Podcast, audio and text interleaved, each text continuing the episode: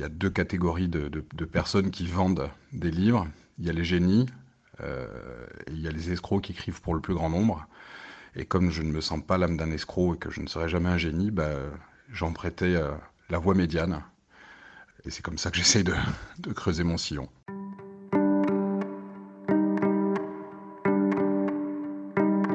Parole d'écrivain, troisième épisode, par Sarah Masson.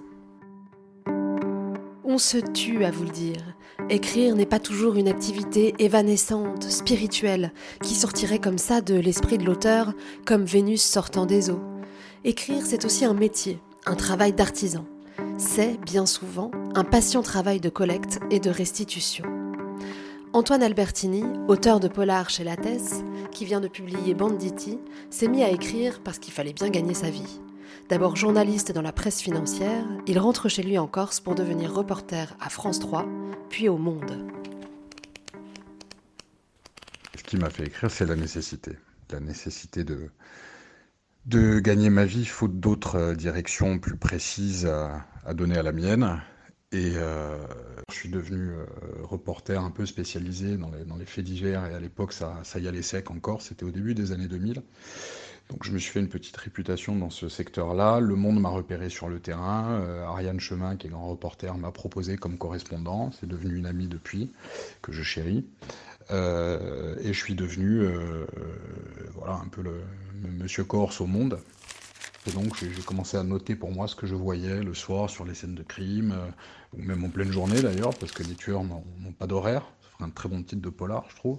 C'est comme ça que l'écriture est un peu rentrée dans ma vie, même si elle, n'en avait jamais été euh, trop absente, puisque j'écris pour moi depuis que je suis, euh, depuis que je suis petit. J'ai toujours fondé des, des petits journaux à la noix, au collège, au lycée, euh, même quand avec mon, groupe de copains on est parti s'installer à Paris pour faire nos études, on avait notre feuille de chou qui, rendait compte de nos activités trépidantes comme se saouler au bar d'en bas ou, euh, se saouler chez l'un ou chez l'autre.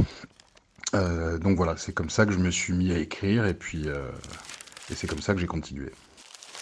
Celui qui racontait plus jeune ses aventures du coin de la rue et du bistrot, c'est aussi celui qui rêvait, enfant, à une toute autre carrière. Mon rêve de gosse, c'était de m'engager dans la Légion étrangère. Voilà, c'était de, devenir légionnaire, par attrait pour la, chose militaire d'une part, mais pas seulement, parce que c'était vraiment la Légion qui m'intéressait et pas autre chose. C'était pour l'aspect très mythique et de la Légion étrangère et, par le fait que c'est une, c'est une troupe qui rassemble des individualités très différentes et qu'on a pu rencontrer au sein de la Légion étrangère sous le képi blanc d'éminentes personnalités artistiques comme Blaise Sandrard, comme euh, Alan Seeger, qui avait tout pour devenir le, plus grand poète américain du XXe siècle et qui a été euh, tué pendant la Première Guerre mondiale, euh, Hans Hartung, qui était un des plus grands peintres du siècle, Nicolas de Stahl, même si ça a été très, très bref.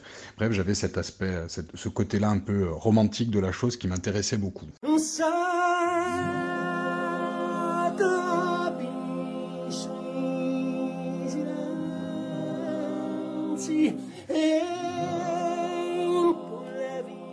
Il y avait aussi un aspect très, euh, très anti-généalogique, entre guillemets. C'est-à-dire que là, en Corse, on vous définit par rapport à, d'où vous venez en termes familial. On ne dit pas en Corse, la traduction en Corse de qui es-tu, c'est d'Igualesi. Ça veut dire de qui es-tu.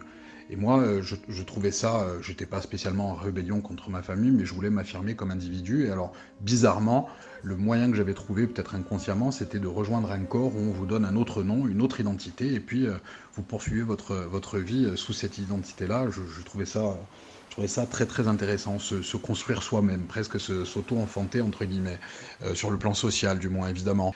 Et je me disais que c'était une, ça aurait été une très solide expérience de vie, de confrontation à un endroit où n'existe euh, ni race, ni couleur, ni religion. Euh, comme on dit à la Légion, ici, il n'y a pas de blanc, pas de jaune, pas de noir, il n'y a que du vert, hein, de, la tenue camouflage. J'aimais cette espèce d'idée de, de fraternité par-delà tout ce qui divise normalement les hommes. Des identités, Antoine Albertini s'en est construite, et de nombreuses, à travers ses récits noirs qui racontent la Corse telle qu'il la connaît. Car ce qu'il préfère dans le travail d'écriture, c'est tout ce qui se passe avant, fouiller, se documenter, construire de bout en bout quelque chose qu'on a vu et parfois même expérimenté. Écrire pour moi ce n'est pas très plaisant, c'est même l'inverse, c'est plutôt un calvaire, c'est quelque chose dans lequel je trouve pas vraiment de, satisfaction. Ce qui me plaît, c'est le travail qui est en amont de l'écriture, c'est-à-dire euh, enquêter, me renseigner sur un sujet, non pas faire le tour d'un sujet, mais enfin essayer de le de l'approcher le plus en sa vérité. C'est pour ça que j'aime beaucoup euh, euh, en littérature française Zola que j'ai découvert très tardivement. Je ne veux pas faire l'intello à dire qu'il s'est plongé dans la vie de Zola, mais pour le coup c'est le cas depuis un an et je me rends compte que c'est un maître absolu puisqu'il maîtrise à la fois l'enquête avec ses carnets préparatoires que je rêve de consulter un jour et puis, euh, et puis le sens du romanesque. Et à l'autre bout du spectre, James Ellroy, puisque ses, bouquins sont extrêmement documentés, même documentés à l'excès, diront certains. Mais je trouve qu'il n'y a pas de travail d'écriture valable, selon moi, sans travail de documentation.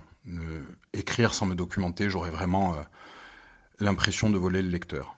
Documenter, enquêter et euh, rassembler tout le matériau qui, une fois façonné, va, euh, va donner un bouquin. Bon ou mauvais, à la limite, c'est même plus, même plus la question. Ce qui est important, c'est le travail.